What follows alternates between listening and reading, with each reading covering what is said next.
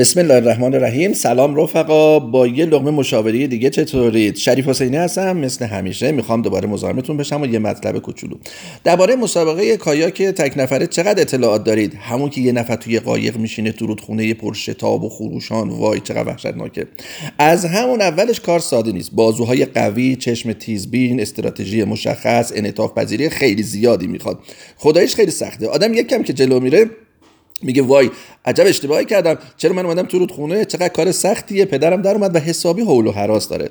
وسط های مسیرم که شتاب رودخونه بیشتر میشه کار سختتر میشه.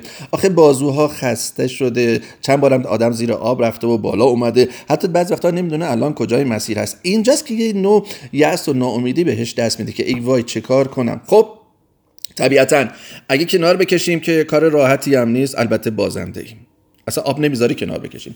اگرم بیستیم که اصلا نشدنیه. بازم آب نمی‌ذاره. اصلا شتاب آب خیلی زیاده. ما رو با خودش می‌بره. بازم محکوم به شکست و قوطه ور شدن توی آب هستیم. خب بالاخره کار سخته.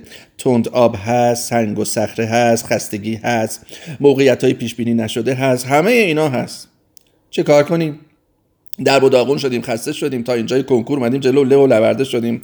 اگه با جریان آب هماهنگ بشیم انعطاف پذیری خوبی از خودمون نشون بدیم نقاط ضعف تکنیکیمون رو تا حالا تشخیص بدیم به جای فکر کردن به بیهسی و خستگی بازوها تمرکزمون رو بر ادامه مسیر و رسیدن به دریا. بگذاریم و یه طرح روشن برای ادامه مسیر داشته باشیم. دیگه احساس خستگی کم کم نمی کنیم یا اذیتمون نمی‌کنه. آره کمی استقامت و انعطاف می‌تونه یه انرژی جدید به ما بده.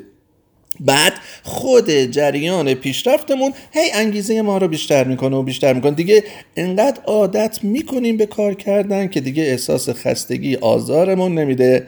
هورا لطفا پارو بزنید نکشید کنار. ماشاءالله ببینم چه کار می‌کنید رفقا. موفق باشین.